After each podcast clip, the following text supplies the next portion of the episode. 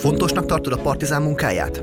Eleged van a kormányzati propagandából. Szeretnéd, hogy továbbra is alapos, kritikus és színvonalas videókat, illetve podcasteket készítsünk? Akkor támogasd most a Partizán Alapítványt adód egy százalékával. Minden infót megtalálsz az s z i a egy pont partizánmedia pont hu oldalon. Mert tudod, kérdések nélkül nincs változás.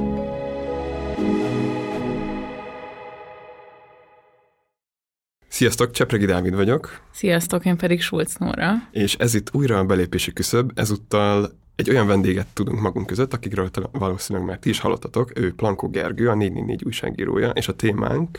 Az az identitáspolitika, a vókizmus, eltörléskultúra, mindenféle ilyen egzotikus dolgok, amik hát azt hiszem igazából most már lassan egy évtizede foglalkoztatnak nagyon sokakat így az online médiában, közéletben, politikával kapcsolatban. Ez a fajta ilyen social justice, társadalmi igazságossági harc, ami szerintem tényleg a kétezer-tízes évek közepe óta az egyik legélénkebb online politikai diskurzus.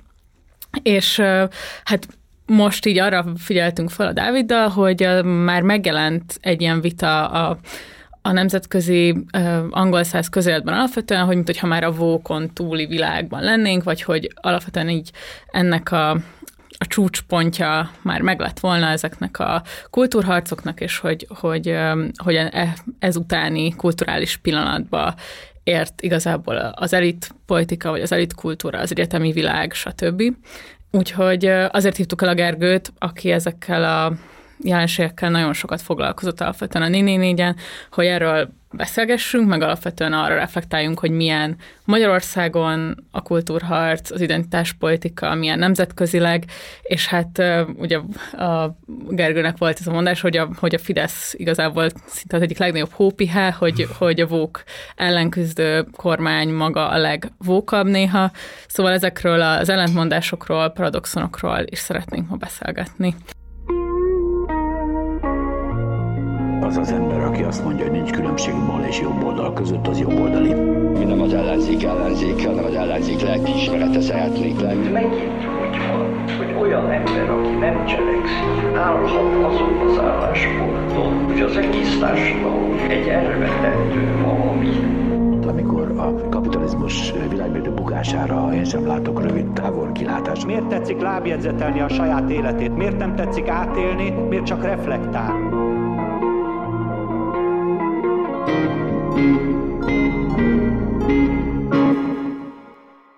Szia, Gergő! Sziasztok! Nagyon köszönöm a meghívást. Azt mondtad, hogy nagyon sokat írtam erről, azért azt talán, tehát nem írtam szerintem nagyon sokat, és ezt szerintem szeretném is elmondani rögtön a hallgatóknak, hogy azért nem vagyok ennek a témának a szakértője, vagy a kutatója, vagy valamiféle ilyen közgondolkodói funkcióban ezzel foglalkozó ember. És ezt nem csak, nem tudom, magyarázkodásból mondom az elején, hanem azért is, mert viszont vannak már sokan, akik igen, ugye kifejezetten a Fidesz és az állam körül, ez most már egy, ennek egy jelentős intézményi szervezete háttere kezd lenni, hogy konkrétan ennek a nemzetközi figuráit meghívják ide, kutatóösztöndíjakkal felléptetik, konferenciákat szerveznek, természetesen szigorúan a témának az egyféle saját szájuk ízük szerinti keretezésében, de hogy ezt most már sokan fő foglalkozásként űzik Magyarországon, hogy, hogy, hogy ezzel foglalkozzanak. Hát ehhez képest én mondjuk néhány cikket írtam erről az elmúlt nyolc évben, és mondjuk, hogy érdekel, meg, meg szeretek néha olvasni róla, meg utána nézni, de hogy azért tényleg nem messze nem, nem vagyok ennek az elmélyült szakértője. Szerintem az em cé cé-ben sokan napi több órát foglalkoznak egy hónapban ezzel, mint én eddig összesen, de hát köszönöm, hogy meghívtatok, és erről beszélgetünk mégis.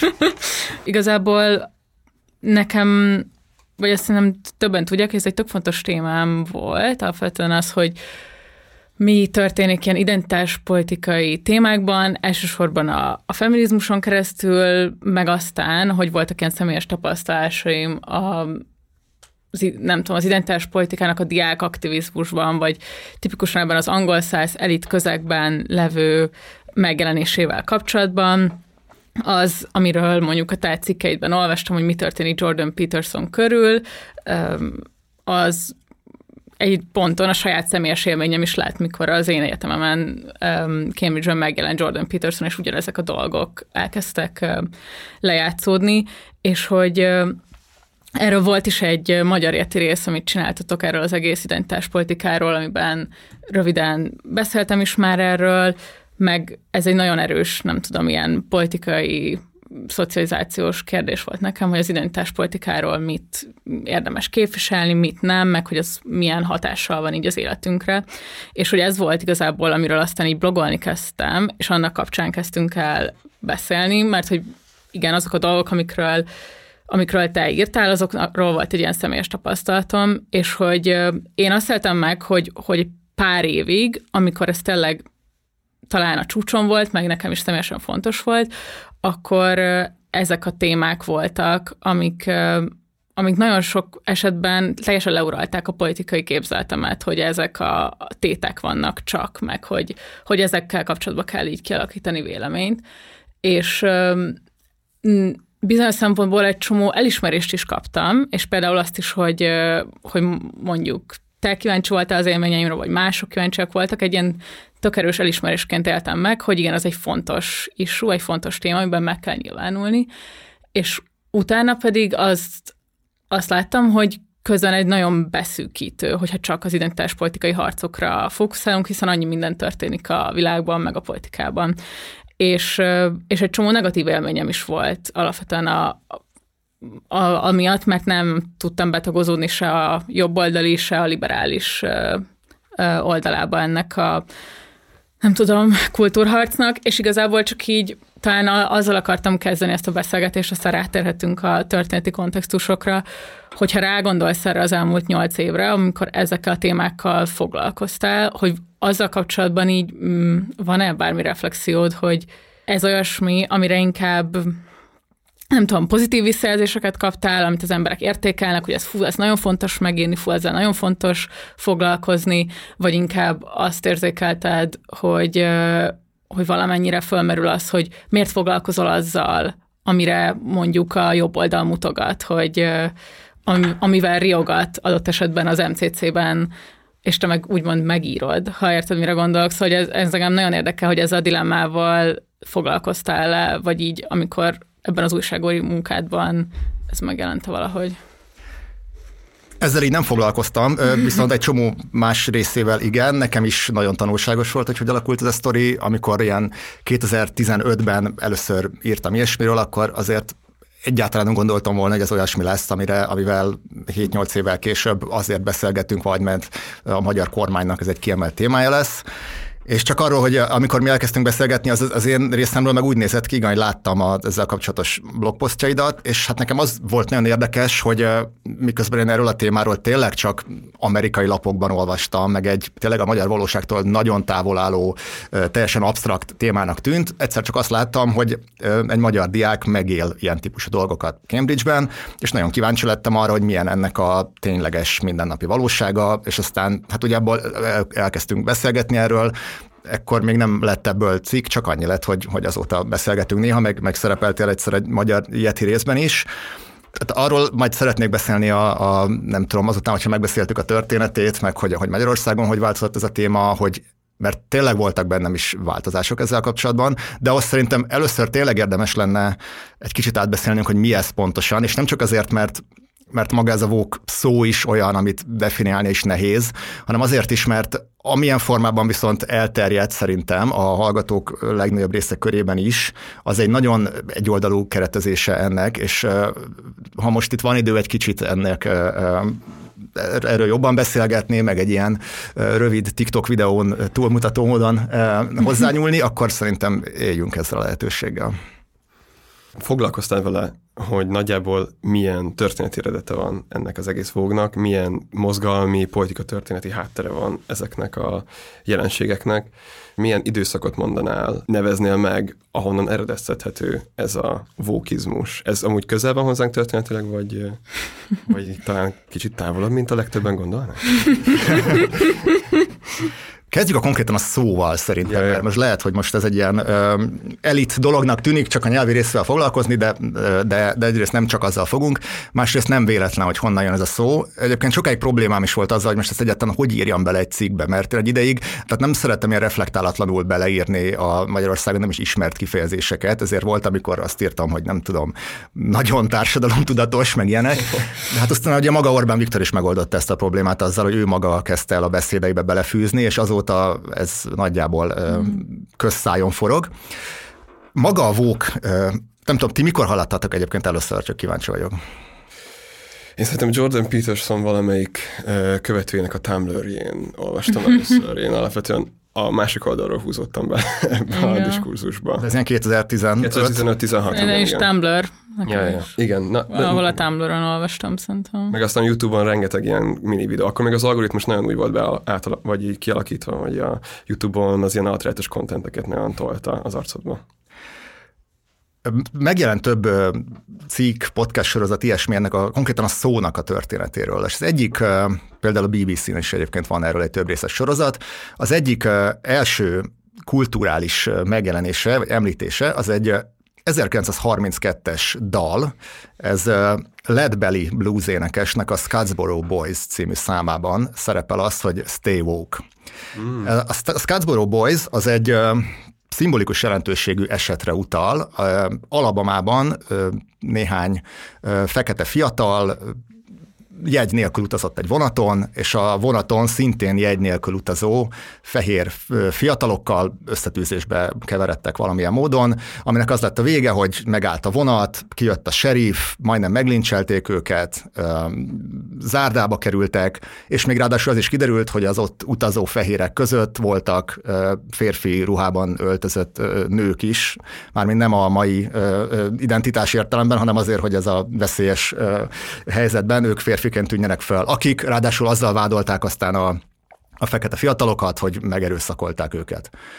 Ebből az ügyből az lett, hát ahogy azt el lehet képzelni, egy csak fehérekből álló zsűrivel, egy uh, ilyen erőltetetten végigment tárgyalással, egy minden szempontból igazságtalan eljárásban, hogy elítélték ezeket a fekete fiatalokat, és már egyébként akkor is országos nyilvánosságot kapott az ügy, írt róla az amerikai sajtó mindenfelé, és aztán a később évtizedek jogi harcai során egyébként kiderültek dolgok, hogy itt valójában ők nem követtek el semmit, és egyébként ez az egész ügy a polgárjogi mozgalomnak az egyik ilyen előfutára is volt, de már maga, tehát az ügy, ez a későbbi évtizedek fejleménye, de már amikor zajlott ez a dolog, akkor is már a popkultúrát is megihlette, és a Lead Belly nevű blues énekesnek volt erről egy száma, amiben elhangzott ez a Stay Woke kifejezés, amivel végül is így arra figyelmeztette a testvéreit, hogy, hogy hát azért észnél kell lenni, hogyha az ember Alabamában jár.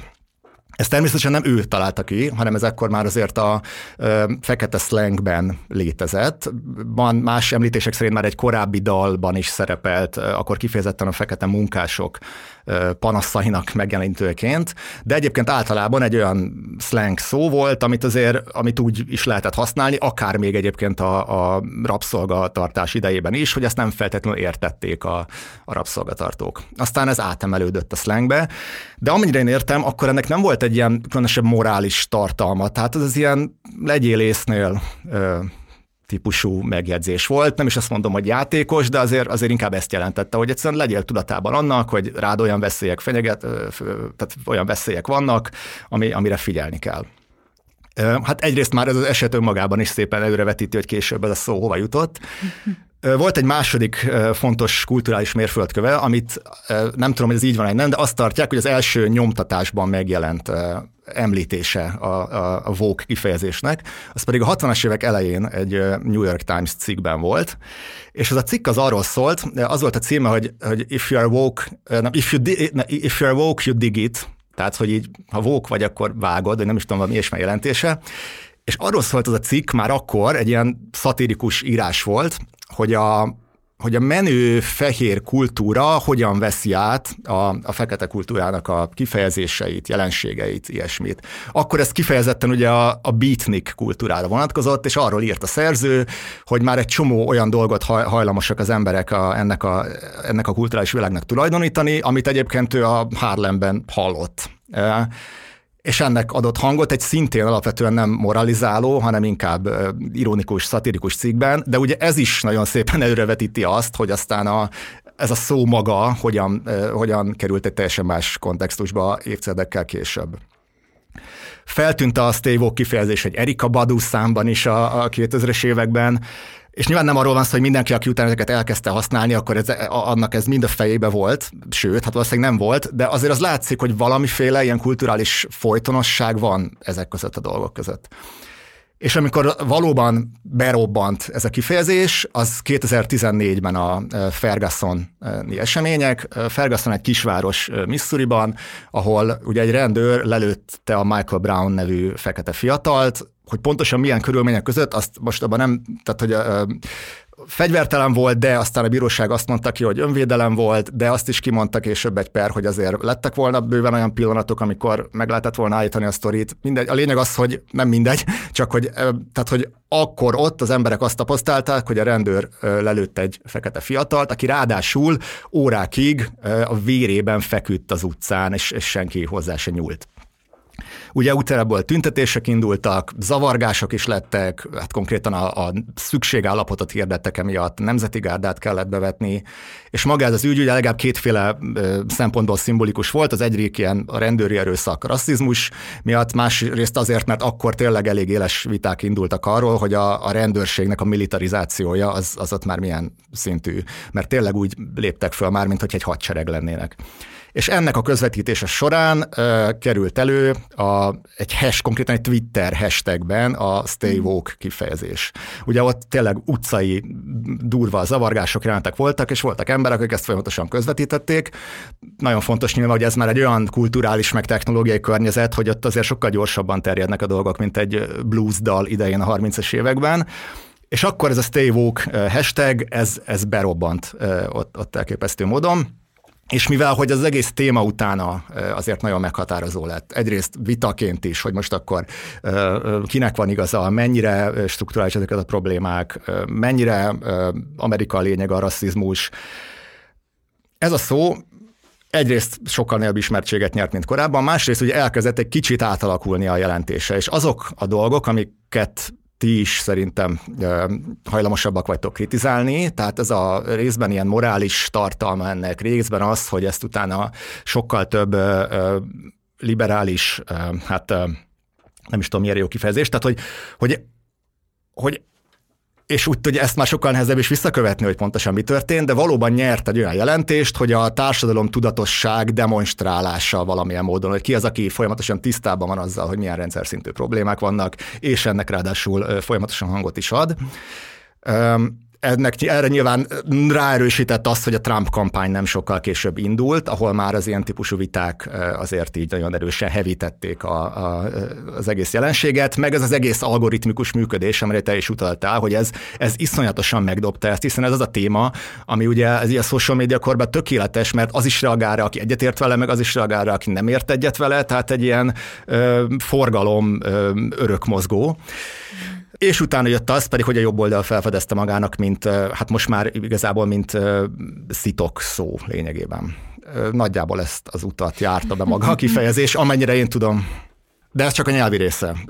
Mögötte volt persze a valóság is, hogy hogyan változtak meg a, hogyan változtak meg a, hogyan változott meg az érzékelés. Tehát a, ugye ezt a Great Awakening néven is leírják bizonyos cikkekben, ami a, a kétezer-tízes évek közepén lezajlott. És ez meg ugye nem csak egy nyelvi dolog, hanem egy tényleges változás, és itt jön be azt szerintem, hogy ez egy, ez egy tök érdekes kérdés, hogy most túl vagyunk a csúcsán, vagy nem, mert ez egy úgy megfogalmazott dolog, hogy, hogy könnyen ki lehet hozni azt, mind, hogy mind a két félnek igaza van, mert hogy az biztos, hogy volt néhány év alatt egy nagyon gyors változás. A, erről szóló cikkek kiszokták emelni az ilyen különböző attitűdvizsgálatokat, amik azt mondják, hogy még a kétezer-tízes évek közepén is igazából többségben volt az a vélemény Amerikában, hogy alapvetően a fehérek és a feketék között rendszer szintű tennivalóra már nincs szükség az, az egyenlőségért. Tehát az, amit így ugye úgy szoktunk leírni, hogy a post-racial, tehát hogy, hogy az a világ, amikor ugye azt mondják az emberek, hogy hát végülis, ha már Obama is elnök lehet, akkor azért most itt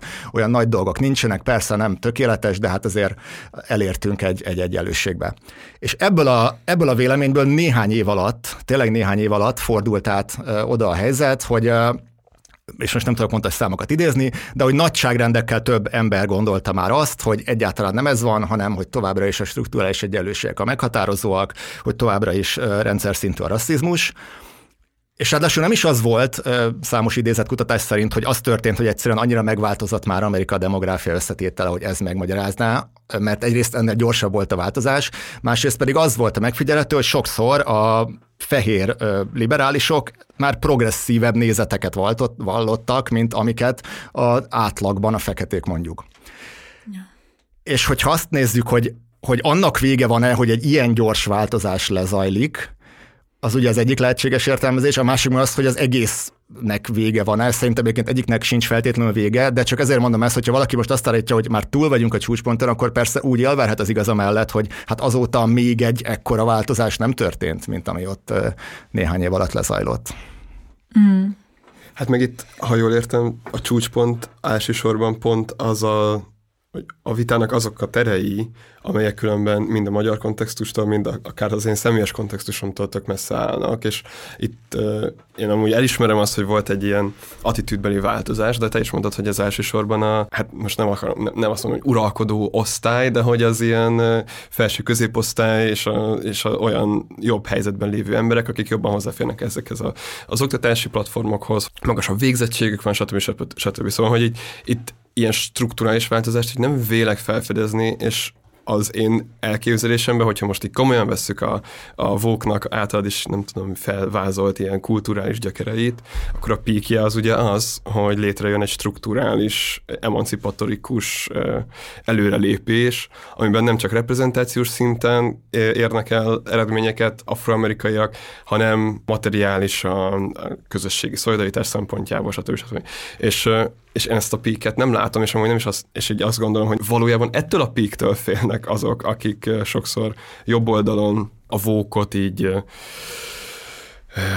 mindenfajta horrornak és gonosznak az eredendőjének tartják, de ennek a materiális megvalósulása inkább az ilyen elit kultúrában való kisebb, nagyobb bozót harcok. Nem tudom, hogy ez így érthető, de hogy szerintetek mi ez a pík, ami után egyáltalán mm. normalizálódhat ez a helyzet, vagy hogy pont azért mondjuk el, hogy ennek vége van, hogy a valós emancipatorikus dolgokat nem tudjuk elképzelni. Hát szerintem amúgy, ugye, vagy amire utáni próbáltam, az a, a Compact Magazine-en van egy ilyen vita, a, egy Kolumbia egyetemi a, szociológus, a Musa al-Gharbi, meg a szlavai zsizsák, igazából egy ilyen cikkváltásuk volt, és hogy, hogy ennek a szociológusnak az a mondása, hogy pont ez a kattintékonysága, vagy ez a, ez a svungja múlt el a, uh-huh. a vóknak, hogy, hogy már a, hogy pont igen, az elit meg a kultúripar szintjén van egyfajta ér, érzéktelenedés ezekre az ügyekre, hogy már már nem tűnik annyira izgalmasnak, már nem annyira fogyasztják az ilyen típusú termékeket, tehát hogy ő mondjuk igen alapvetően a vóknak azt a részét fogja meg, hogy ez bizonyos fajta fogyasztásokat, bizonyos fajta kulturális termékeknek a felemelkedésével járt együtt, és hogy ennek van egy lecsengése, vagy hogy ettől fordulnak el a nagy streaming szolgáltatók, filmgyárak, stb. stb. Igen, hát ez egy lehetséges értelmezés, de ugye a másikból, amit, meg, amit megmondtam, azért viszont az is következik, hogyha meg azt nézzük, hogy ez mire utal, akkor meg azt látjuk, hogy hát a harmincas években is arról énekeltek, hogy igazságtalan, igazság, igazságtalan eljárások áldozatai lesznek, és, és most is részben erről van szó, tehát akkor meg azt látjuk, hogy azért ez attól még, mert egy uh, kuráns uh, kattintékonysági ciklusban most éppen hátrébb kerül, már ha hátrébb kerül, én ebből sem vagyok teljesen meggyőződve, de valóban az általad említett cikkben erről van adatok, hogy szerintem miért, de hogy a mögötte lévő problémák meg azért nem úgy tűnt, tehát hogy azok nem egy ilyen ö, szezonális slágerek. Abszolút. Igen, de hogy mondjuk az is van, hogy ezek a harcoknak voltak más keretezései, mm. mint most, nem? Tehát, hogy valószínűleg, a, hogyha a polgárjogi mozgalmat nézzük, vagy a, abban az időszakban akár a radikálisabb részeit a akár a fekete, akár a női emancipációs mozgalmaknak, akkor azok, ja, azok nem ebben az erkölcsi keretben fogalmazták meg magukat sokszor szerintem. Szóval, hogy, hogy, az, hogy az alapvető issue, az, vagy a probléma az igen, szerintem is valószínűleg megmarad, de hogy igen, az is, számomra meg az lesz egy érdekes kérdés, hogy a mozgalmi lecsapódásra tud-e egy másik, másik keretben igen. majd megnyilvánulni. Hát ez egy nagyon érdekes kérdés, hogy ezek ugyanazok a harcok-e, vagy, vagy nem ugyanazok igen. a harcok, mert, mert mind a kettő mellett azért szólnak érvek. Igen. Uh, vagy csak péld... a nyelv ugyanaz, és, van, és másra használjuk, és hogy utólag már nem is lehet arra használni, amire eredetileg használtuk azt a nyelvezet. Na mindegy, ez is egy kérdés, de bocs.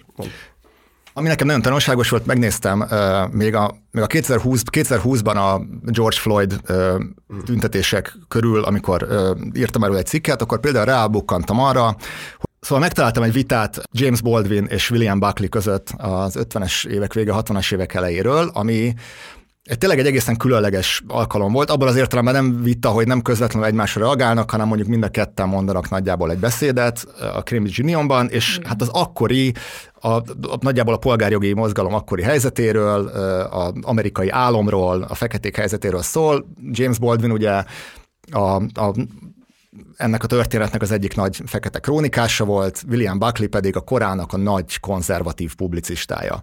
És ezt fönn van egyébként a YouTube-on, mindenkinek ajánlom, érdemes megnézni, élményként is, meg, meg történelem, történelmi szempontból is, mert hogy amiket James Baldwin elmond, azok nagyjából ma is érvényes dolgok, a strukturális rasszizmus, de tehát egyébként ennél sokkal érthetőbb és, és befogadhatóbb nyelven, mert ő amúgy művész is volt. De hogy olyan dolgokat mond, amik szerintem, szerintem állnak alapvetően a mai napig. William Buckley pedig, aki tényleg a, ugye a több meghatározó jobboldali magazinnak a szellemi atya, ő akkor teljes meggyőződéssel érvel amellett, hogy azért nem szabad itt nyomaszt, tehát akkor már ugye ott tartott a helyzet, hogy a, nem volt... Tehát egy törvény, azt hiszem, hogy, hogy, hogy nem volt, tehát hogy megszüntették a szegregációnak a törvényes kereteit, de azért a déli államokban még számos módon ez élt. És ő lényegében teljes meggyőződéssel érvelt amellett, hogy azért itt, azért itt nem szabad ezzel nyomasztani nagyon a délieket, mert tehát ők csak az életmódjukat védik, és, és, és nem szabad rájuk erőltetni tulajdonképpen semmi olyasmit, hogy, hogy kivel kell együtt élniük. Most ez egy olyan pozíció, amit ma már egyetlen amerikai jobboldali sem vállalna fel így nyilvánosan, sőt nem, hogy ma már, hanem, hanem élete során maga, vagy évtizedekkel később William Buckley is azt mondta, hogy hát jó, ebben igazából nem volt igaza, mert rájött arra, hogy, hogy egyszerűen kellettek törvényi változások ahhoz, hogy a szegregációt föl, föl megváltoztassák. De akkor abban a pillanatban, amikor mindkét szereplő számára ennek a legnagyobb tétje volt, és akkor most a, úgymond két oldal itt elővette a legélesebb fegyvereit, akkor ő egy olyan pozícióba állt bele, ami sok szempontból hasonlít azért, ugye, tehát hogy lehet egyértelműen áthallásokat érezni, hogy most akkor kire az életmódot rákényszerítjük-e, vagy nem, vagy szabad-e erőltetni a fejlődést, ami már teljesen természetes, hogy ez nem volt egy, egy oké pozíció. Hmm.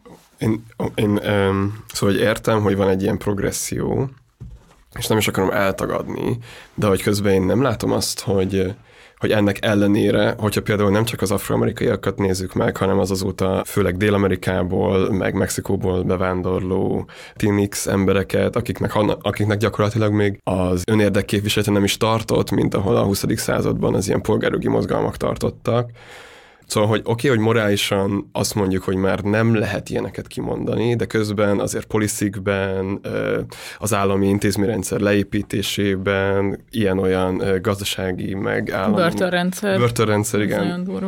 Állami és magánkézben lévő börtönök üzemeltetésében. És azt gondolom, hogy, így, hogy persze kb. A DeSantis se tudna nyerni Floridában, úgyhogy ha így kiáll, hogy amúgy igen, én azt mondom, hogy utálom a nőket, és felülem az összes mexikói átmehetne a más a szomszéd államba.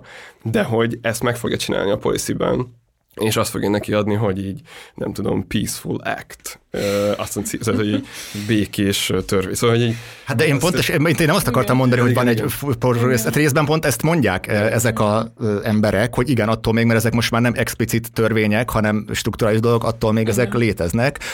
Másik értelmezése pedig igen, tehát most bizonyos számodra viszont a jobb oldal részéről meg lehet azért egy olyan kerete is ennek, hogy hogy azért ez egy folyamatos visszaszorulás, tehát hogy uh-huh. kicsit rímelnek a dolgok arra, de azért most már mégiscsak nem azon vitatkoznak, hogy, hogy legyen ez szegregáció vagy nem, hanem a transzneműeken, meg az, hogy a critical race theory-t oktassuk-e vagy nem, amik ugyan biztos nagyon sok ember számára áthallásosak, meg ugyanazokat a reflexeket kapcsolják be, de már azért a térfél az eltolódott egy kicsit. És csak hogy ez engem tökre érdekel, hogy ezt a fajta változást, ezt a mozgalmi sikernek uh, tudjuk be, vagy annak, hogy egyébként az elit érdekek uh, rendeződtek át. Tehát, hogy nekem ez mindig, vagy én egyetértek azzal, hogy megváltoztak ezek a referenciák, de hogy ez nekem egy óriási kérdés, hogy valójában ebből mennyi az, ami alulról jövő siker volt, és mennyi az, ami valójában A, megint csak el tudok visszautalni, hogy a tőke szintjén egyszerűen úgy alakult, hogy megéri az, hogy tudjunk a fekete népességnek is több dolgot eladni, és ahhoz az kell, hogy nekik több, magasabb béreik legyenek. Meg, szóval, hogy uh, számomra az egyébként ez is az egyik nagy kérdése ennek a témának, mert ez szerintem meghatározza azt, hogy azoknak az embereknek, akik abban érdekeltek, hogy ez tovább haladjon ez a fajta változás, nekik milyen stratégiát érdemes választaniuk.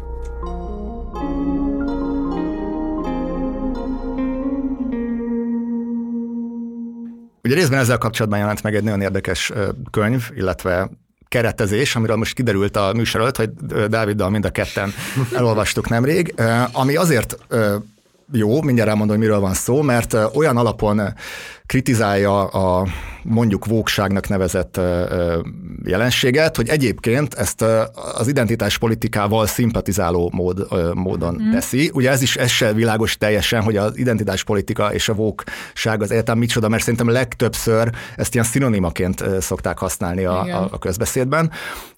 De biztos, hogy nem, mert jobboldali identitáspolitika is igen, van. Igen, igen. Akkor, igen, tehát Majd akkor, akkor mondjuk a progresszív identitáspolitikát yeah. és a vókságot.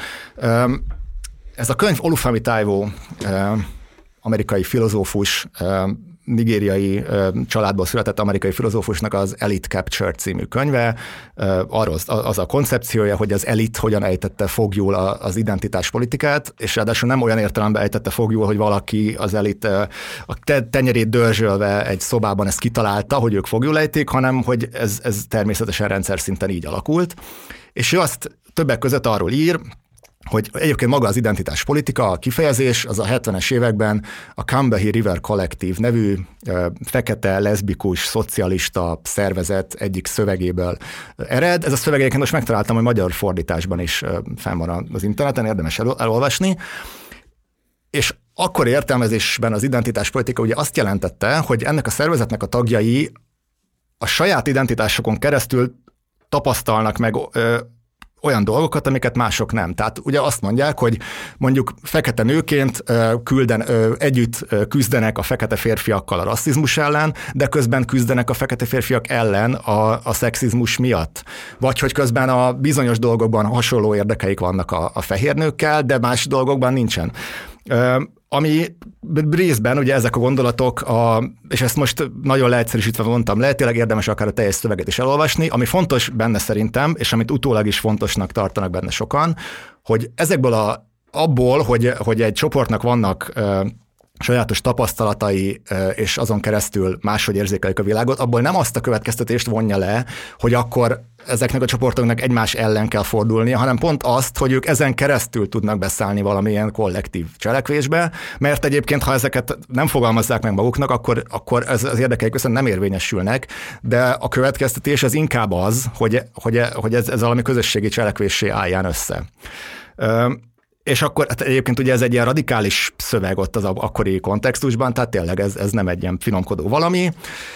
És igen, és az Elite Capture című könyvnek az egyik vonala, vagy érdekes megfejtése az az, hogy lényegében ez a koncepció vált azóta egy ilyen termékké, egy nem tudom, felvizezett, felvizezett változattá, illetve hogy bizonyos szempontból az elitnek egy ilyen reprezentációs kérdésévé, tehát most már ez nem úgy, egyrészt az egyik probléma az az, hogy, hogy ezek a csoportok most már inkább kifejezetten egymással szemben határozzák magukat, és ugye inkább olyan dolgok történnek, hogy a Hogy, hogy a már a magas pozíciókba bekerült, és egyébként bizonyos identitással amúgy bíró emberek mondjuk jobban megkapják a lehetőséget. Tehát ő ő mondjuk egy ilyen személyes példán keresztül is elmondta azt, hogy, hogy volt, nagyon sokat használja a termek, meg szobák kifejezést, ugye vannak bizonyos szobák, ahol egyszerűen már csak a kiválasztottak jutnak be, és akkor amikor azt mondják egy ilyen szobában, hogy na, akkor mégiscsak inkább te beszélj Afrikáról, mert te többet tudsz erről, akkor egyfelől persze nem vitatja azt, hogy ez jó, hogy ő beszél, de hát közben felteszi magának a kérdést, hogy ő az egyébként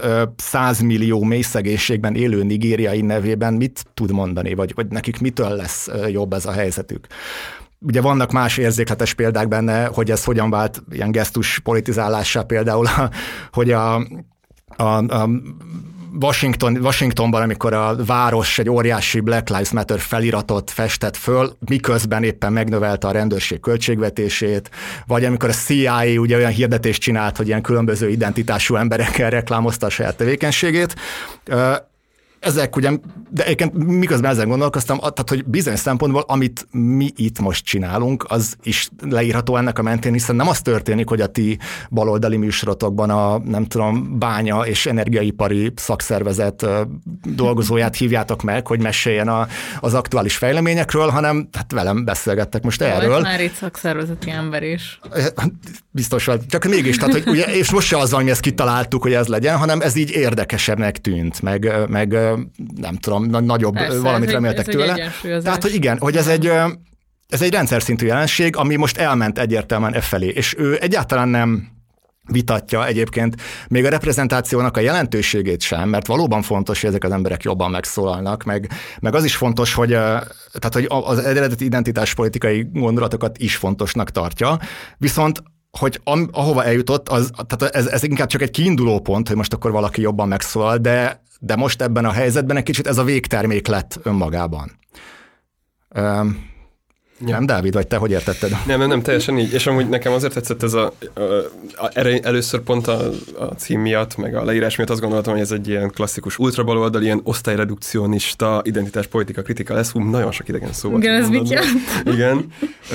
Tehát így azt gondoltam, hogy igen, vannak azok az ilyen amerikai ultrabalosok, akik úgy kritizálják a vókot, hogy azt állítják, hogy az identitás mint olyan nem fontos, hanem csak az osztálypozíció az, ami fontos. És az osztálypozíció szerinti érdekek szerint kell politikát csinálni. Következetesen nyilván úgy a, a régi baloldali mozgalmak szimbólumrendszerét használva, stb. stb. És, és maga a vók az éppen az uralkodó osztálynak egy ilyen elterítési gesztusa. És, az, és aztán, amikor elkezdtem olvasni a könyvet, akkor nagyon tetszett az, hogy nem egy ilyen konta, konspirációs teóriás el, elméletet, vagy ilyen kvázi elméletet vázol fel, hanem hanem a, hanem a kor társadalmi és a kor mozgalmi, stratégiai és ilyen különben csoport dinamikáit elemzi. Az egyik ilyen fontos hivatkozási pont az a Joe Freeman, akinek mm. a, a Strukturálatlanság zsarnoksága című szövegét ö, nagyon ajánlom én is, meg a Nóra is, meg lehet a Gergő is, hogyha elismeri. De hogy igen, éppen azt, néz, azt, azt, azt nézi meg, hogy hogyan lesz szükségszerű, ahogy te is mondtad. És szerintem nagyon fontos elmondani azt, hogy ez a kor, a hetvenes, nyolcvanas, kilencvenes évek az ugye egyben um, annak az ideje, amikor azok a nagy, nem csak reprezentációt lehetővé tevő, hanem a tömegek és a döntéshozó pozíciók közötti hidat képző szervezetek, mint a pártok, a szakszervezetek, különben adott esetben bizonyos ilyen szabadidős tevékenységet szervező egyesületek, stb. Ezek kiüresednek, megszűnnek, amire utána a kétezres évek elején az internet megjelenése csak még egy nagyobb lapáttal tesz rá, ugye arra a dinamikára, hogy az ilyen intézmények megszűnése az az amúgy is a kapitalista atomizációt és individualizációt pörgette fel. Na és, és igen, én, én, én értem, hogy itt, vagy szóval hogy inkább úgy mondom, hogy, hogy az identitáspolitikában szerintem azt fontos látni, hogy, hogy van ez az ilyen tömegképző gesztus, viszont az említett intézményi meg történeti helyzet miatt ezek ilyen elit lobby csoportokká redukálódtak le. És számomra amúgy az az érdekes, vagy az a félelmetes talán, hogy, hogy igen, ez a nyelv, amit használunk, ami gyakorlatilag, ahogy most hivatkozva a statisztikára, úgy, úgy értelmeződik, hogy ez egyfajta ilyen overton window, tehát hogy az, amit el tudunk képzelni, ami, ami a politikai cselekvésünk határa tud lenni, az az a nyelv, amit most ilyen vókként definiálunk.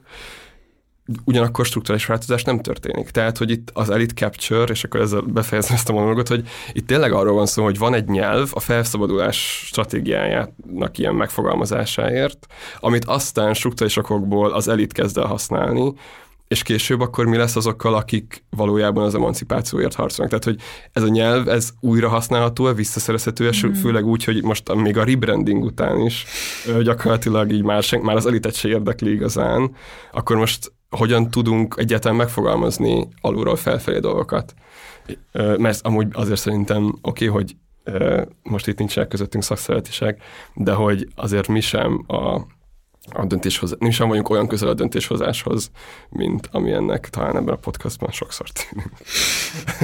Nem, ez csak egy ilyen kis öncsípkelődésnek szerettem volna beletenni, de én, tehát azt, amellett én azt a részét tényleg fontosnak láttam, hogy, hogy milyen, milyen alapokról kritizálja ezt a jelenséget, mert közben ugye a valóság az, hogy amikor a jobboldali kritikák érkeznek a vógsággal kapcsolatban, ott azért valóban azt lehet érezni sokszor, hogy a a vógságnak a túlkapásai azok azért igazából csak egy álcának vannak használva, és nem az az igazi bajuk, hanem a gyökere annak. Tehát, hogy maga a, a társadalmi igazságosság ellen lépnek föl, csak mivel hogy az ellen már azért kevésbé lehet fellépni, ezért ezt sokkal jobb beöltöztetni abba a keretbe, hogy hát igazából itt csak azzal van a baj, hogy miért, miért változtatják meg a kis hableányt, meg a nem tudom micsodát.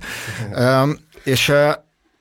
És ezzel egyébként ugye egy csomó, tehát hogy ezt használja fel majd, hogyha valamikor rá, ez egyébként az amerikai jobboldal is felhasználja, pláne aztán a, pláne aztán a Fidesz körüli világ, hogyha majd arról is beszélünk, mert hogy ugye ízzel létrehoznak egy olyan keretet, és ez nek szerintem egy fontos tapasztalat, tehát hogyha valaki azért egyáltalán nincsen képben azzal kapcsolatban, és egyébként nagy részben én sem vagyok képben, hogy azért pontosan hogyan fejlődött a polgárjogi mozgalom, mi van e mögött, stb., hanem csak azzal szembesül, hogy egyébként ma ennek a mondjuk nevezzük elitvitának, vagy bármi, bármi másnak, tehát hogy ma a vógságnak mik a legkirívóbb példái, és, és egyáltalán nem is foglalkozik azzal, hogy mi van mögötte, és egyébként miért ne tehetné ezt, ezt, ezt is elmondom szívesen, akkor ugye nagyon könnyen ö, megy azzal az értelmezéssel, hogy itt most tényleg valami őrület zajlik már, ami, ami itt le akar rombolni mindent, és, és a régi jó, normális ö, dolgok mm. ö, helyébe akar lépni. Na mindegy, ezt csak azért mondtam, hogy szerintem az ilyen típusú kritikák azért jók,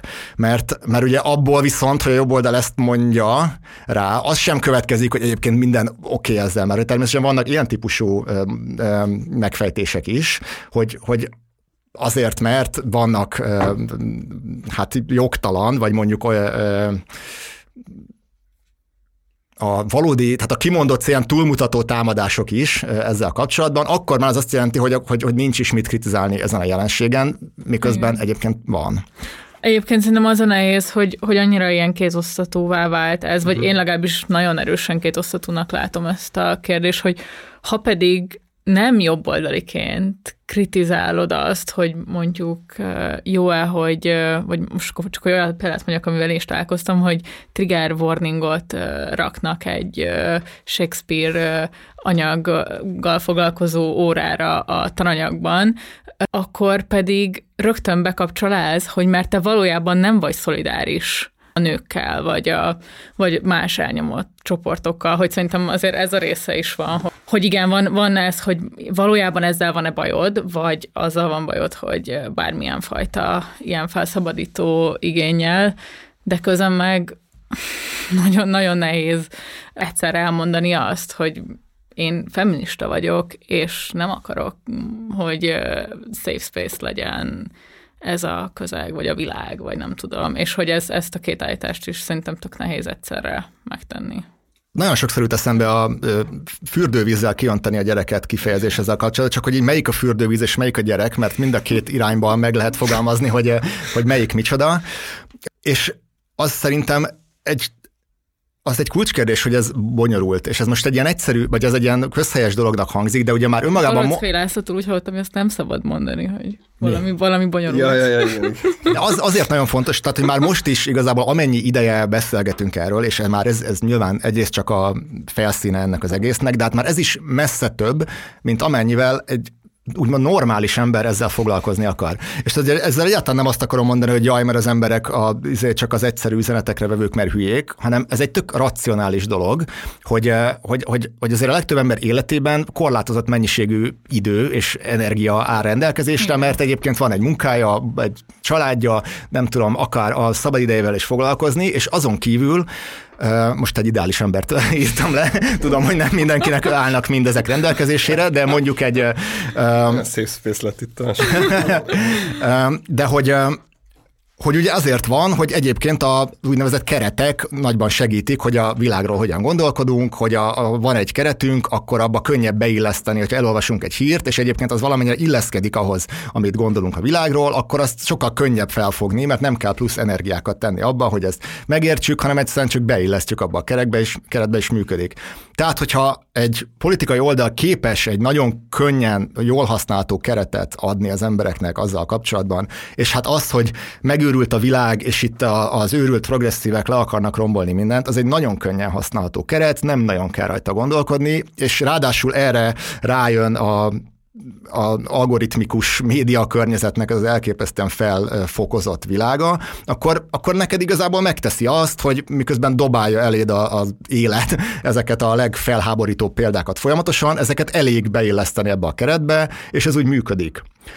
Cserébe viszont, és szerintem ez az egyik fő megfogalmazható kritika a progresszióval, vagy, ne, vagy, vagy nem nehezzük, nevezzük bárminek kell szemben, hogy valójában nem ad egy ennyire jól használható keretet. Mert mindezeket a dolgokat, amiket most itt végigbeszéltünk, az, azokat így egyébként valaki, vagy nem is, nem is csak mindezeket, de hogy ezt a történeti hátteret egyébként valakinek így mögé kéne raknia, hogy, hogy ezek honnan jönnek, vagy, vagy, vagy mi ez egyáltalán, és ez még csak a dolognak a megértése.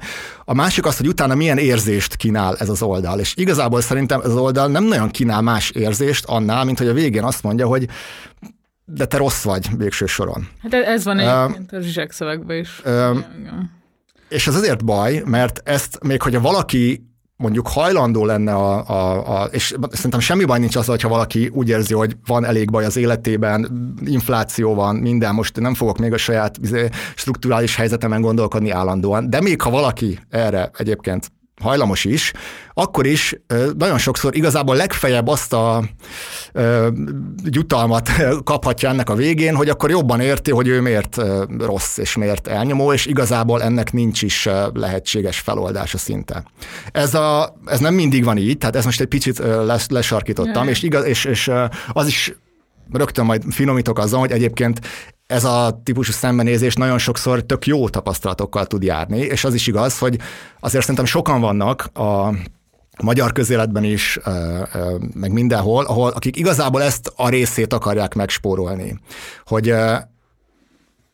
erre, erre van egy olyan megfejtés, hogy annyira erős az, a, az, annyira erős az, az elképzelés bennünk, hogy meritokráciában élünk, tehát hogy mindenki azért alapvetően, amit elért, azt önmagának köszönheti, hogyha jönnek olyan ö, ö, magyarázatok, amik azt bármennyire is aláássák, és egy kicsit azt mondják, hogy azért ez nem csak annak köszönheted, hogy te miért elértél, hanem a helyzetednek, meg, meg egy csomó mindennek, ami megkönnyítette, akkor, akkor, akkor ezzel annyira nem lesz érdeked ö, menni ezzel a dologgal, mert egy kicsit alá fogja, azt, alá fogja ásni neked azt az elképzelésedet, hogy de hát, de hát ezeket a dolgokat én értem el. És, és sok ember számára pedig ez úgy fordítódik le, hogy akkor most én azt jelenti, hogy kevesebbet dolgoztam, vagy, vagy kevesebbet érek, vagy valami, pedig ez nem jelenti azt. Tehát ilyen nagyon, ö, minden ilyen típusú strukturális kérdésről való vita szerintem egy kicsit ott csúszik el, amikor rá fókuszál az egyénre, és egyébként ez hibája a, szerintem a progresszív ö, ö, lefordításának ennek is, meg, a, meg az ellenhullámának is, mert ez általában arról szól, hogy milyen keretben élünk, milyen, milyen kontextusban működünk, amik hatnak ránk, de egyébként azon kívül, hogy hatnak ránk, utána azért van személyes mozgásterünk, meg, meg tudunk csinálni dolgokat. Tehát nem kéne, hogy mindig bekapcsoljon ez az ilyen védelmi mechanizmus, hogyha bárkit strukturális kérdéseket emleget, az rögtön az én személyes, vagy rögtön valakinek a személyes eredményeit kérdőjelezi meg, de ez így működik, és szerintem, hogyha ezt, ez rosszul van kommunikálva, akkor egyszerűen jogosan érzi ezt az ember, hogy most, most az ő érdemei, meg teljesítménye van semmiben, semmibe véve. Na most, amíg, és ez az, amivel szerintem nagyon sokszor nem állít szembe kellően vonzó perspektívát. A, a, nem állítanak kellően vonzó perspektívát azok, akik meg egyébként azt szeretnék, hogy azért igenis van mivel szembenézni, igenis lehet akkor ö, ö, jobban érteni, hogy milyen társadalomban élünk, hogyha mindenki a, a saját pozícióját is jobban átkép, át, ö, megvizsgálja és átérzi, csak hogy mi következik ebből, meg mi van utána. Erről is majd ö, próbálok mondani valamit, hogy mi az, ami következik ebből, de az szerintem igaz, hogy sokszor itt megáll az a történet, és ez meg egyszerűen nem egy olyan vonzó ajánlat, hogy oké, okay, megfejthetem, a, megfejthetem azt, hogy miért élünk így, de a végén csak annyi jöhet ki belőle, hogy, hogy, hogy én rossz vagyok.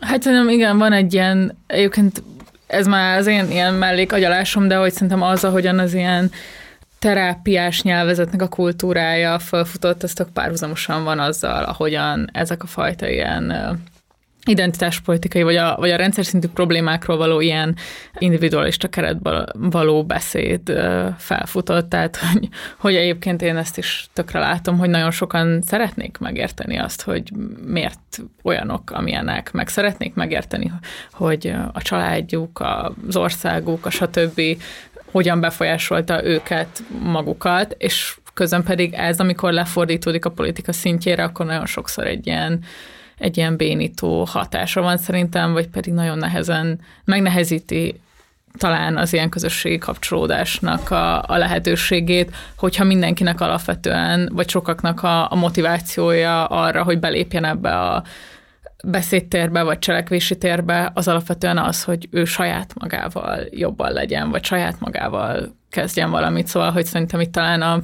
az, ami hiányzik, az meg van nevezve valamilyen ügy, csak az az ügy, az bizonyos szempontból így erre a meglévő atomizált társadalomra van optimalizálva, és nem pedig valami ezen túlira, vagy én azt hiszem, ezt így szoktam látni.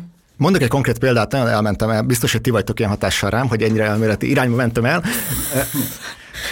Egy ilyen rosztolás, meghívtuk a Gergőt, hogy rosztoljon minket. Ugye a politikai realizmusnak a, a szüleivel talán beszélgetsz. Mondjuk, hogyha ebben a műsorban a Dávid vagy én mondjunk valami hülyességet, ami azért elképzelhető, Fú. akkor... Sőt, Dávid. Sőt, elvárt. Akkor szerintem annak számunkra kevésbé lesz negatív következménye, mint hogyha Nóra mond valami hülyeséget. Egyszerűen azért, egyszerűen azért, mert lehet, hogy a... Legyél ilyen vók. Lehet, hogy a... Egyébként pont, pont erről... Pont erről az elvárás. Magasabbról esett valami. Hát de pont erről szerettem volna beszélni, meg egyébként múlt, a, a múlt héten a Partizánon is a, egy videó ezzel kapcsolatban. Igen. Tehát, hogy... És Valami lehet, hogy... Nóra... Igen, Balogh Zsófi beleszállt a Nórába ezzel kapcsolatban.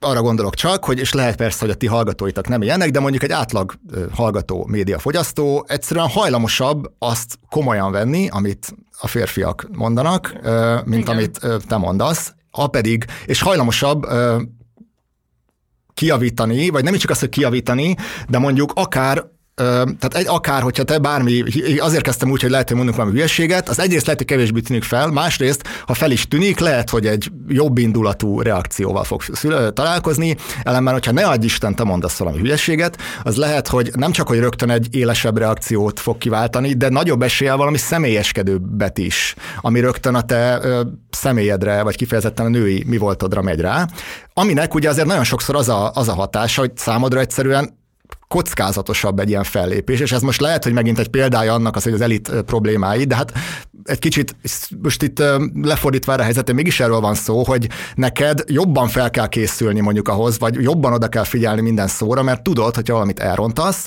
akkor utána olyan személyeskedő, és, és tehát, tehát olyan személyeskedő támadások jönnek, amivel nekünk nem kell szembenézni. Most igen, erre hát azt, azt is mondani, hogy ez egy ilyen vók dolog, meg azt is lehet mondani, hogy most akkor ebből mi következik, mert hogyha valaki erre azt mondja, hogy ebből az következik, hogy a Dávid és én ettől rosszabb emberek vagyunk, vagy, vagy akkor most mi, mi önmagában itt elnyomóként lépünk fel, azzal így nyilván nehéz együtt menni. Ha meg csak azt következik, hogy mi ezt belátjuk, és egyrészt elismerjük azt, hogy neked ez nehezebb, és másrészt nem tudom, egyébként meg igyekszünk tenni azért, hogy ne ilyen legyen a környezet, az pedig egy pozitív dolog szerintem.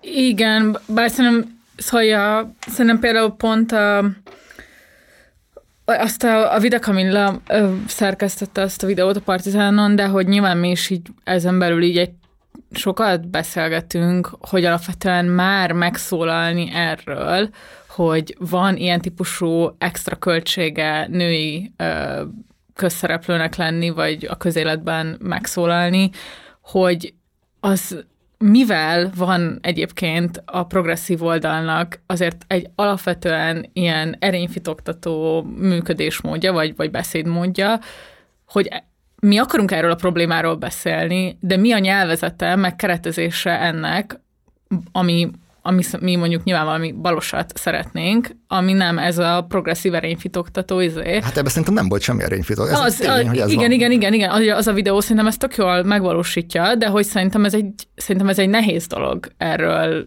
úgy beszélni, hogy ez ne legyen idegenítő, antipatikus, stb. Tehát vagy én alapvetően ezzel azért személyesen is nem tudom, alapvetően küzdök, mert nyilván közben pedig benne van az, hogy azért így ebben a valóságban élünk, és hogy így ennek a tudatába kell lenni, van egyébként szerintem pont, hogyha a feminista mozgalomnak a több évtizedes történetre gondolunk, hát sokkal nagyobb költséggel, meg veszélyekkel szemben vállaltak nők dolgokat, és hogy szerintem szóval, hogy fontos ezeket így kontextusba tenni. Egyébként meg ja, nyilván az van, hogy podcastot csinálni például azért biztonságosabb, mert sokkal-sokkal kevesebb visszajelzést kap az ember úgy alapból, meg nem, nincs ez a komment, izé, mint például YouTube-on. Még a woke marad-e vagy nemhez van egy gondolatom. Szerintem amúgy az identitás politika, mint, mint Az, a, az intézmények és az intézményes reprezentáció űrét, vagy nem tudom, vákumát betölteni kívánó politikai stratégia, vagy politika, mint maga, meg érzelmi struktúra, ez maradni fog. És szerintem erre pont az a leg, na, legjobb példa, hogy gyakorlatilag a jobb oldal is identitáspolitikán keresztül tud már csak mm. ö, olyan ö, uralmi hatalmi mechanizmusokat működtetni, amelyeket előtte parancs alapján működtetett. Na és És amúgy én, én nagyon empatizálok, meg nagyon, nagyon érzem ezt. Az analízisedet azzal kapcsolatban, hogy ö, hogy néz ki ez a kétosztatúság, hogy van az ilyen jobboldali ittpol, ami sokkal szélesebb körül, és hogy sokkal könnyebben rezonálnak vele az emberek, mert egy, mert egy ilyen ellentmondásos, de azért az ilyen hétköznapi életre könnyű válaszokat tud adni, egy keretet tud adni, és van a progresszív, ami pont, hogy szűk, tehát hogy pont, hogy beszűkíti ezeket a válaszlehetőségeket. És hogy pont ezért az lenne a kérdésem, hogy hogyan tudod elképzelni, hogy létezik-e tér ebben a kettőben, hogyha elfogadjuk azt, hogy, vagy a kettő között, hogyha elfogadjuk azt, hogy az identitáspolitika, mint politika, meg mint egy, egyáltalán kommunikációs módszer, ideológia marad, létezik a tér baloldali, vagy egy olyan identitáspolitikai konstrukcióra, ami egyszerre széleskörű, és nem valakivel szemben hergel, nem egy ilyen uralmi helyzetet akar fenntartani, hanem éppen emancipatorikus. Tehát bizonyos szempontból létezik-e lehetőség visszamenni a gyökerekhez, anélkül, hogy amúgy visszamennénk a gyökerekhez, és azt akarnánk újra játszani. Hát ez nem biztos, hogy messze meghaladja az én képességeimet, meg, meg a szerepemet is egyébként, mert hogy, tehát, hogy ezt neki, biztos nem nekem, nem is kell nekem kitalálni, én ezekről írni szoktam, meg, meg vizsgálni, hogy mi az jelenség, meg figyelni rá. Szerintem azzal együtt is, hogyha valakinek ez az egész nagyon nem tetszik, és nagyon úgy érzi, hogy egy ellenséges dolog, és nem tudom, kényelmetlen dolgokra készteti, tehát még akkor is ki lehet venni belőle érdekes dolgokat, vagy, vagy olyan dolgokat, amik mondjuk hasznosak, és ez most már lehet, hogy ilyen életmód tanácsadás szintre megy le, de mégiscsak amik hasznosak, akár konkrétan neked is, még akkor is, hogyha ez valamennyi munkát igényel, néha azért valamennyire belegondolni abba, hogy a te helyzeted miből jön, hogy a, ugye ezt ilyen folyó metaforákkal szokták leírni, hogy te mennyiben az árral együtt haladsz, és, és vagy mennyiben az ellenúszol, és utána abból, hogy ezzel te mit kezdesz, az már az igazából a saját dolgod, meg, meg ebből nem kell semmilyen típusú morális következtetést levonni magadra nézve, de hát szerintem, ha csak annyira jó ez valakinek, hogy néha egy kicsit jobban a saját helyzetébe belegondol, akkor ennyit már ebből ki lehet szedni, és hogyha mondjuk több ember helyezi el jobban a, a saját helyzetét, az talán, talán, talán valamivel jobb világhoz medet.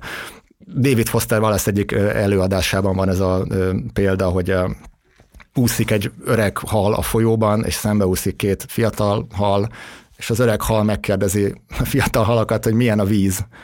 És a két fiatal hal egy kicsit tovább úszik, és aztán egyik visszanéz, és azt mondja, hogy mi az a víz. Yeah. És ha minél többen gondolunk arra, hogy mi az a víz, az talán jó. Nem, akkor térjünk rá arra, amire már utaltál is többször, hogy most van egy ilyen kiemelt, nem tudom, figyelem a jobb oldal részéről arra, hogy itt van a vókizmus. Nyilván ez már szerintem megjelent a kormánynak a kommunikációjában többször, de az Orbánnak például az idei évértékelő beszédében hangzott el többek között a, a vók kifejezés, és hogy, hogy itt, itt aztán ez nem lesz, és engem őszintén szóval egy picit meglepett, mert hogy pont az én figyelmem, vagy talán nem, nem volt annyira rajta ezen az ügyön, vagy hogy azt éreztem, hogy, hogy a jobb oldal pont egyébként alapvetően részben leválik ezekről az ügyekről. Például, a, a, ami már szóba jött, a DeSantis meg a Trump között, a Trumpnak például most specifikusan az a az az ügye, hogy materiális témákkal támadja a DeSantist, hogy ő megszavazta a különböző szociális jutatásoknak a visszavágását, stb. stb. Tehát, hogy minthogyha ha lenne ez. Meg egyébként a, a demokrata párton belül is kicsit az ilyen normibb demokraták azok, akik mondjuk érvényesülni tudnak. Szóval, hogy azt éreztem, hogy így globálisan is, meg Magyarországon is, mint hogyha ez az egész úgy kicsit kilapodna, vagy hogy egyébként maga a Covid, meg a mostani ilyen megélhetési válság miatt is. Egyébként erről a Papszilárd beszélt a legutóbbi Mi a teendőben, hogy neki is ez az egyik elmélete, hogy, hogy ezekről az identitáspolitikai kérdésekről azért fogunk valószínűleg kevesebbet beszélni, mert akár a, a megélhetési kérdések, akár a klímaválság, ezeket a létezéshez szorosabban kötődő problémák felé kielesíti a, az észlelésünket. Na mindegy, szóval, hogy nekem az volt a megélésem valóban, hogy ezek kicsit kevésbé vannak használva, vagy, vagy kevésbé pörögnek, de akkor, akkor tök kíváncsi vagyok arra, hogy te hogyan látod ezt, hogy a magyarországi jobboldal kormányzat már korábban is nyilván foglalkozott ezekkel, de hogy most miért... esetleg, ha van erre magyarázatod, hogy most miért húzta ezeket föl újra, illetve hogy szerinted mennyire működik ez, hogy idehoznak embereket, vók szakérteni, hogy Orbán erről beszél, ez értik-e egyébként, igen, a választóksat? Nem tudom pontosan. Ugye amikor az egész téma megjelent, tehát én is, amikor először írtam erről ilyen kétezer-tizenöt környékén, akkor ez tényleg egy távoli egzotikum volt, és, és a, igazából akkor még a jobboldali sajtóban sem nagyon voltak ezzel kapcsolatos dolgok. Aztán... Uh, volt... Emlékszem, hogy hetedikes voltam, amikor a földrajz tanárom Bájer Zsolt cikket olvasott föl arról, hogy a svédországi uh, genderügyek, és hogy ott megszűntek a női és férfi vécék, és ez fenyeget minket. Való, tehát akkor lehet, tehát igen, biztos, igen, hogy voltak már csak... példák, de hogy nem voltak, tehát nem voltak így ráállva az egészre. Én, én legalábbis én ahhoz kötöm. téma volt. Igen, én ahhoz, ahhoz kötöm, amikor a, és akkor még ez, tehát akkor még ez nem a jobboldal fő nyilvánossága volt, hanem mondjuk az ilyen fiatalabb, újabb vonal. Nagyon érezhetően ugye elkezdték olvasni a Breitbartot, meg az összes többi hasonló dolgokat, és hát aztán egy ilyen nagyon kis késéssel egy az egyben hozták be ugyanazokat a témákat, így ezeket nagyon könnyű volt lefordítani, egy az egyben kirakni, hogy már megint milyen felháborító vók dolog történt, de ez, ezért ez elég sokáig tényleg a, a, a sokat vonala volt a, a nyilvánosságnak, mert azért ennél sokkal fontosabb voltak a migráció, meg, meg egyéb kérdések, és... És aztán ez kezdett beérni. Tehát, hogy a, ugye ami, ami ezzel kapcsolatban, amit az elején, a beszélgetés elején is emlegettél, hogy azért ezzel kapcsolatban az nagyon hamar feltűnt, szerintem nem csak nekem, hanem, hanem hát bárkinek, aki ezt figyelte, hogy ez egyébként teljesen abszurd, hogy akkor ez a vita amúgy főleg inkább ilyen szólásszabadság keretben zajlott még, tehát hogy most mit szabad mondani, meg safe space, meg nem tudom, és hogy pont az a, az a magyar, tehát pont az a Fidesz, meg a körülötte lévő szellemi holdudvar, akik egyébként full beleállnak az identitás kérdésekbe, akik egyébként a saját áldozatusságokat nagyon szeretik hangsúlyozni, akik egyébként nemhogy a nyílt vitát nem vállalják, de minél inkább szűkítik a nyilvánosságot, hogy tényleg képesek erre ráállni, hogy erre mutogatni, hogy nézd meg, mi zajlik amerikai kampuszokon. Hát ez ugye teljesen abszurdnak tűnt az elején, hogy, hogy ez, a, ez az ellentmondás, azért ez hogyan, hogyan nem tűnik fel több embernek. Persze ennek lehet egy ilyen pszichológizáló megfejtése is, hogy egyszerűen minél érzékenyebb maga valaki, annál inkább szereti ezt kivetíteni másokra, de most ebben nem menjünk bele feltétlenül. De hogy ezért ez viszonylag hamar feltűnt, hogy egyszerűen ez, ez nem, hogy egy ilyen alacsonyan csengő, vagy mi alacsonyan függő gyüm, csüngő gyümölcs volt, de egy ö, ö, asztalra oda tett banán, vagy nem tudom, tehát ez szerintem nyilvánvaló volt. De aztán természetesen nem ennek a, nem, nem, nem oldódott fel emellett, emellett, nem oldódott fel e, ez ellenmondás mentén, hanem hát egyre jobban beleálltak ebbe az egészbe. Egyébként azt meg kell adni, hogy természetesen vannak olyanok a jobb oldalon, akik tisztában vannak ennek a, az ellenmondásaival. Tehát, hogy maga Orbán Viktor is utált már még, még régebben, amikor hajlamos volt, hajlamosabb volt önreflektív lenni, de azért ő is mondott olyanokat, hogy hát azért egyébként szeretünk néha kicsit sokat foglalkozni a saját fájdalmainkkal, meg, meg most is vannak olyanok, akik mondjuk a A, a, a Donald Trumpnak a jaj, elcsalták a választást, és én vagyok az áldozat retorikáját már tényleg úgy érezték, hogy na jó, tehát hogy ennyire nem, nem kell áldozatnak tartani magadat. De ezzel együtt is sokkal inkább ez nem kezelve van az ellentmondás, hanem, hanem emellett teljesen elment a kommunikáció, folyamatosan ugye napi, most már tényleg egy ilyen teljes média gépezet, nem csak erre, hanem sok minden másra is, de arra is ráállt, hogy szállítsa a híreket nagy üzemben arról, hogy már megint mik történtek. Úgyhogy, ugye, ahogy előbb beszéltünk róla, ezeknek a dolgoknak semmilyen kontextusa nincs az olvasóik, vagy a követőik, vagy a fogyasztóik számára, illetve a kontextus az az, amit megteremtettek, hogy hát itt a világ, itt a progresszív nézetek mentén megőrült, és, és mi pedig megvédünk tőle. És az, hogy ezt ilyen egyszerűen, és ráadásul egy, egy idegen kifejezéssel le lehet írni, az önmagában tök fontos. Erre például, ugye az, múlt héten voltam a Danube Institute-ban Chris Ruffo előadásán, aki egy amerikai jobboldali aktivista, ő a Critical Race Theory ellen ö, vezetett ott egy kampányt, és ő ezt még nyíltan ki is mondja, hogy mennyire fontos ennek a nyelvi része, hogy ez a kifejezés, hogy kritikai rasszálmélet, Ezt, ezt nem, nem is értik az emberek, de hogy, hogy nagyon ellenséges hangzású is. És egy tökéletes arra, hogy azt éreztesse veled, hogy itt valamilyen akadémikus, elitista, ráadásul még az amerikai alapértékekre törő, marxista, gyökerű, stb. Dolog fenyeget téged. Nem pont ilyen a vók, de mégiscsak azért valami, ami már az is kifejez önmagába valamit. Egyébként a Krisztóf úgy azt mondja, hogy a vók az már nem is elég jó, hanem a kritika részt jön rendje durvább. De magyar kontextusban a vók az, hogy szavunk sincs rá, és azt mondják, hogy ez a dolog fenyeget téged, az szerintem már önmagában egy lényeges dolog. És az, hogy miért, miért vették most még jobban, én azt sem tudom, hogy jobban, tehát azt most megnézték, hogy először kétezer-huszonegyben egy demográfiai konferencián emlegette Orbán Viktor, hogy mi a woke vírus ellen be vagyunk oltva, de őt akkor nemzetközi, közönség, nemzetközi vendégekkel együtt, részben nemzetközi közönségnek játszva mondta ezt el, és valóban ehhez képest az már egy tovább lépés, amikor ezt, ezt kifejezetten a hazai közönségnek kommunikálják, és most már tényleg ez is van egy kicsit. Miközben hát az, hogy... Hogy, hogy, hogy Magyarországon attól kellene tartani, hogy itt túl kritikus módon nézzünk szembe a saját történelmünkkel, az, azért az, az nincs. Hát de szerintem kicsit az is van, hogy, hogy azért, mert most már nem nagyon van ellenfél. Hát, hogy nem működik az, hogy az ellenzékkel... Mondjuk azt nehezen látom, hogy azt fogják mondani a következő választásra, mondjuk Karácsony Gergely gyurcsány ember, az valószínűleg jobban működik, mint hogy Karácsony Gergely vók. Vók.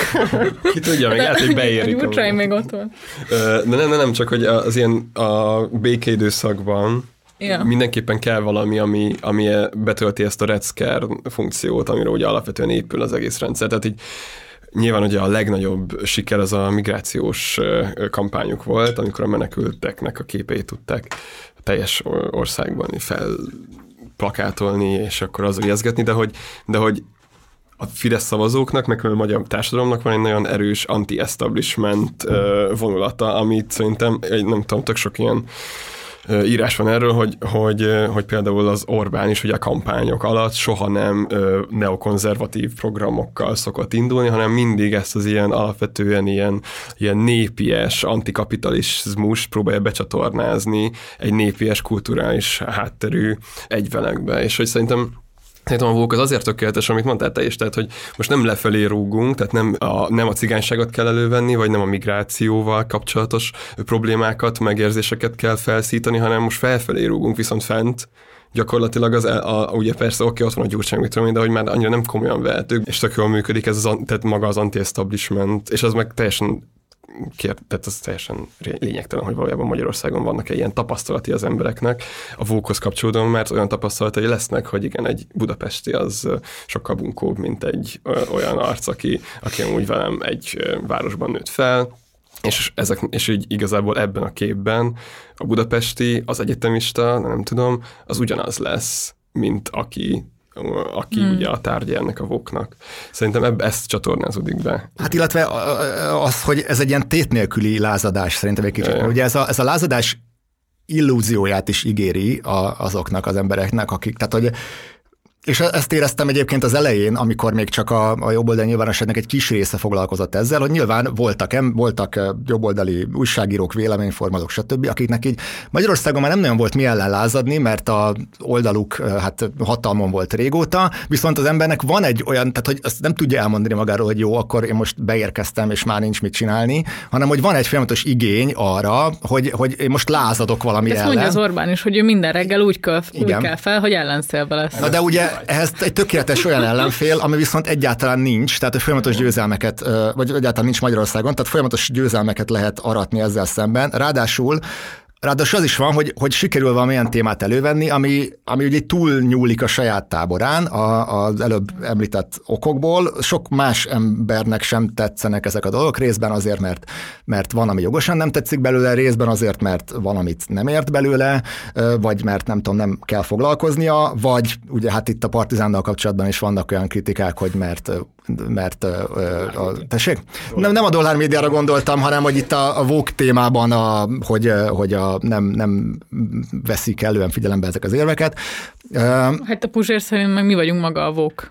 Hmm. Ugye erről írtam, hogy tizenöt publicisztikát. Ezt kéne lejátszani. Na mindegy, csak azt akartam mondani, hogy, hogy ugye olyan témákat vesznek. Mi? De, de. Ez is beleilleszkedik abba a, abba a sorozatba, amivel azért a saját táboron túl nyúló ja, ja. Ö, ö, réteget lehet megszólítani. Az, hogy ez lenne egy választási kampánynak a fő jelszava, azt még én se érzem, de hát persze azt se éreztem, hogy itt fogunk egyszer tartani, úgyhogy... Hmm.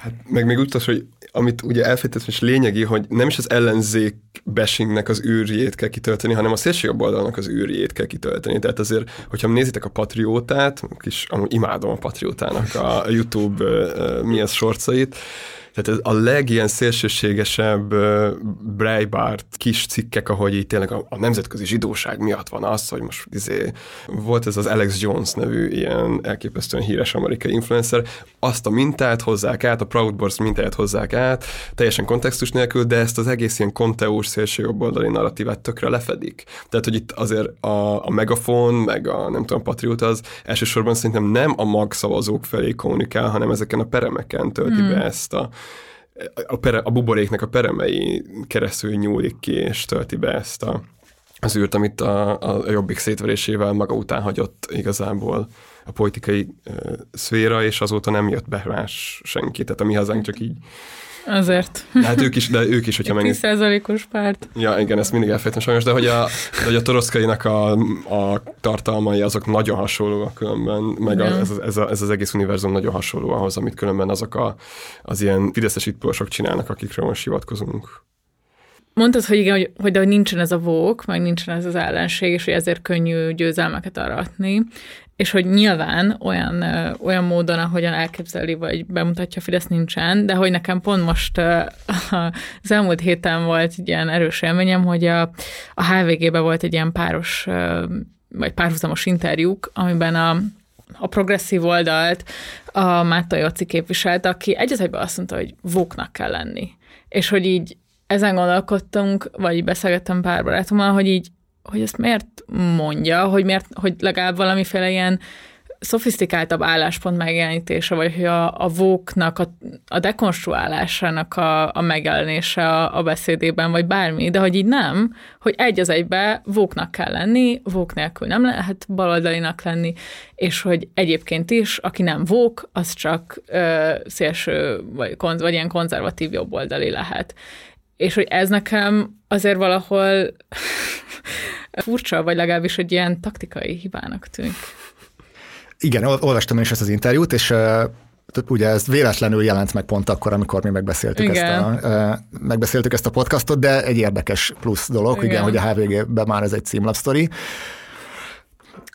Szerintem egyrészt önmagában azt az álláspontot, amit a, és ezt most nem tudom, hány ember olvasta ezt az interjút, uh, amit Márton Jóci képvisel általában, azt azért tehát Magyarországon, vagy a magyar közéletben nem nagyon vállalja így senki, vagy legalábbis nagyon kevesen, tehát az egy nagyon erősen egy ellenkonszenzuális valami. Tehát egyszerűen, és lehet azt mondani, hogy globálisan az nem feltétlenül az, de szerintem magyar kontextusban felvállalni azokat a dolgokat, amiket ő nyíltan felvállal, az, az valami. Tehát igen, volt egy mondat, ami bennem is megmaradt, és az azt hiszem, hogy az volt, hogy a baloldal mínusz, nincsen, hogy baloldal mínusz vók, mert az lényegében a konzervativizmus jelenti.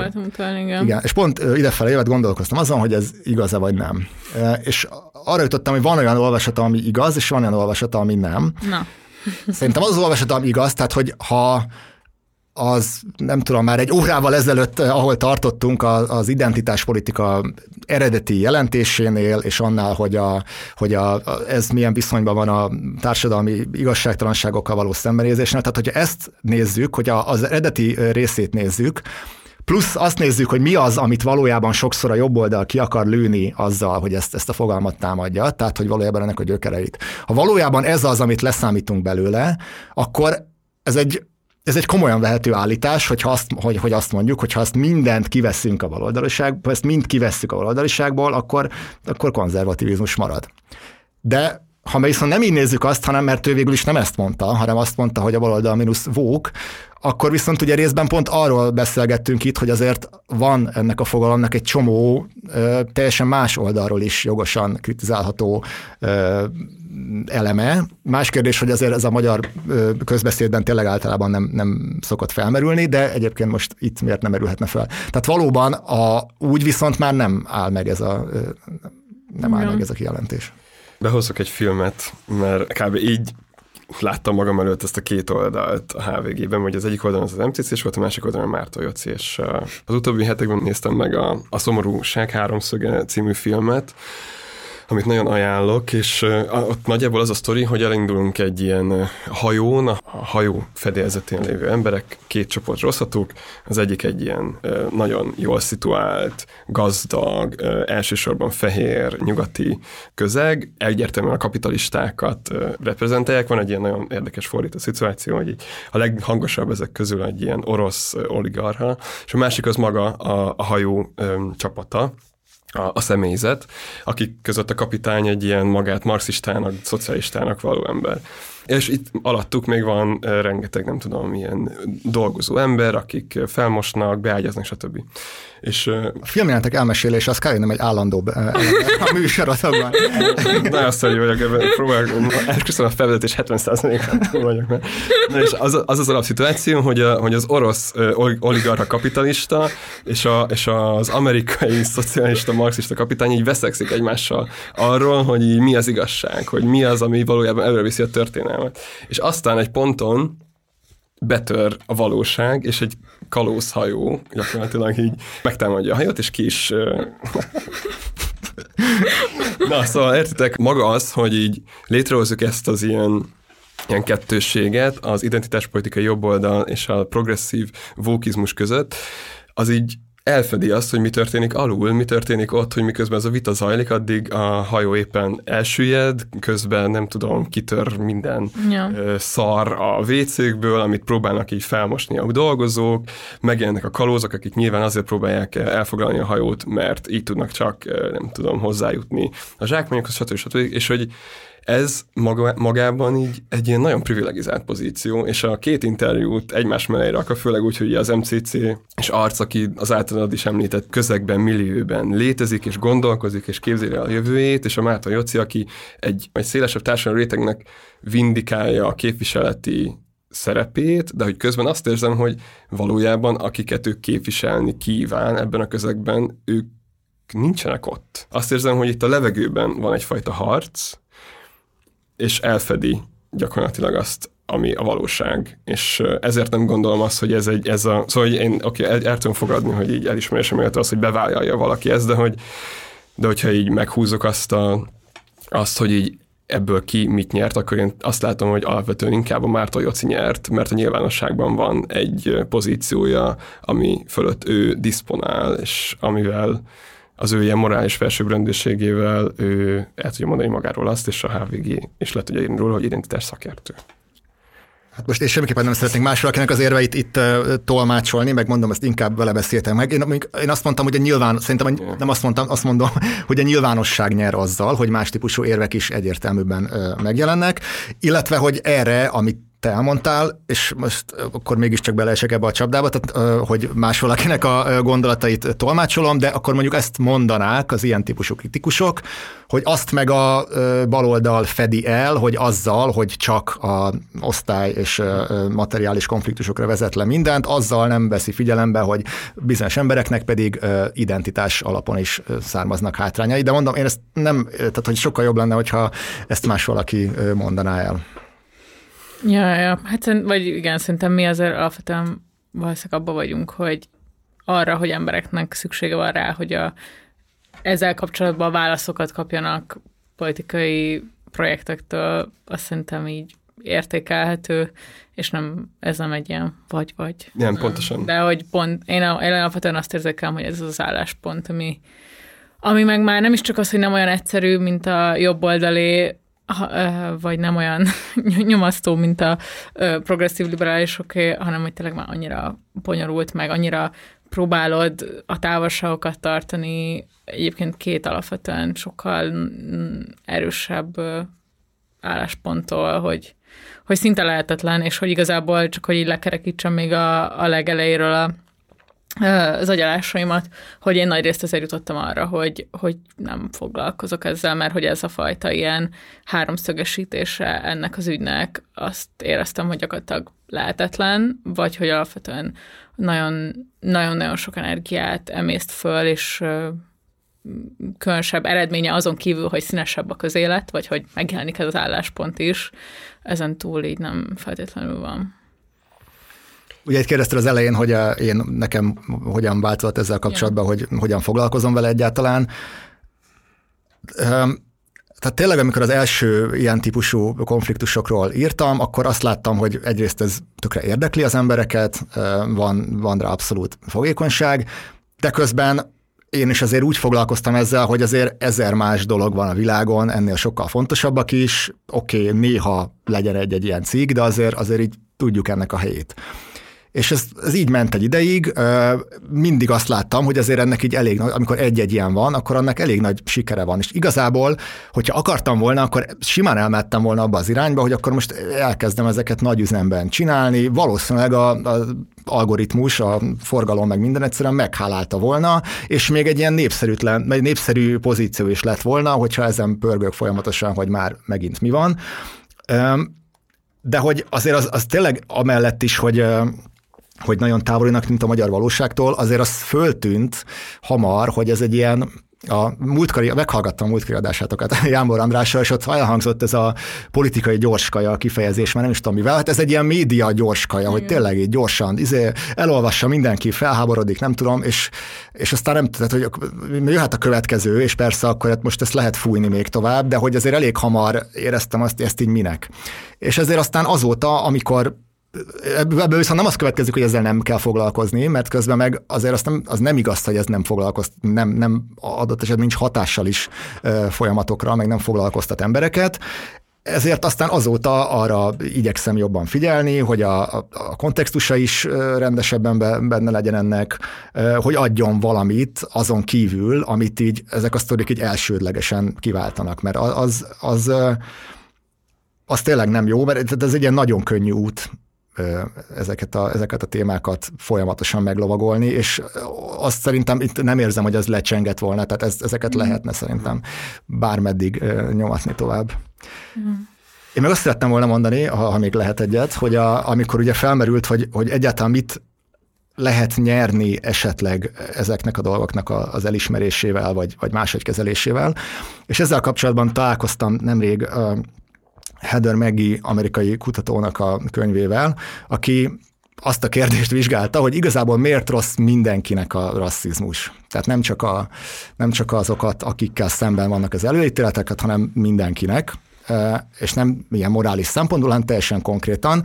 Van egy ilyen nagyon szép központi metaforája, ami egyébként egy igaz eset az ötvenes években Amerikában, amikor elkezdték, ugye korábban nagyon sok helyen épültek nyilvános medencék kisvárosokban, de az sokáig csak fehérek használhatták. És aztán az ötvenes években elkezdték megszüntetni ezt a szegregációt, és akkor bevezették azt, hogy mostantól feketék is fürödhetnek ott. És voltak olyan városok, akik konkrétan inkább leszívták a vizet, volt, ahol be is betonozták inkább a medencét, tehát inkább ne fürödjön senki a nyilvános medencében, mint azt, hogy együtt kelljen ezt csinálni. Ez egy kicsit tágabbra nézve azt is vizsgálja, hogy a, az a típusú ilyen gondoskodó állam, amit azért most sokszor a baloldal visszasír a huszadik század közepéről, azért az valójában csak addig, sokaknak valójában addig tetszett, amíg csak, csak fehérek kapták meg ezeket a dolgokat, és amint politikailag sikerült elérni, hogy ez az állam mindenkiről gondoskodjon, akkor már hirtelen nem voltak olyan népszerűek ezek a gondolatok, és akkor jött be, meg erősödött be sokkal inkább annak, a, annak az az elméleti megalapozása, hogy ne, hát inkább magunkról kell gondoskodni, és, és ezt ne az állam csinálja meg helyettünk. Tehát, hogy nagyon sokszor történik az, hogy, hogy ezek miatt, az előítéletek miatt valójában olyan végeredmény alakul ki, ami, ami mindenkinek rosszabb. Ö, nyilván át lehet, vagy lehet ezt valamennyire Magyarországra is vonatkoztatni, hogyha azért nem folyamatos gyűlöletkampányok gyártására menne rengeteg állami erőforrás, energia, stb., akkor azért itt történhetnének egészen más dolgok is. Azt, hogy ebb, hogyan, ezt hogyan lehet meghaladni, meg ebből mi következik, az egy megint más kérdés, de hogy, hogy ebbe azért például ebbe a gondolatban is szerintem van valami, ami, ami legalább, tehát hogy ez egy olyan, ez egy pozitív keretezése annak, hogy miért, miért érdemes mondjuk ezekkel a folyamatokkal szembe menni. Ez egy nagyon optimista hozzáállás volt.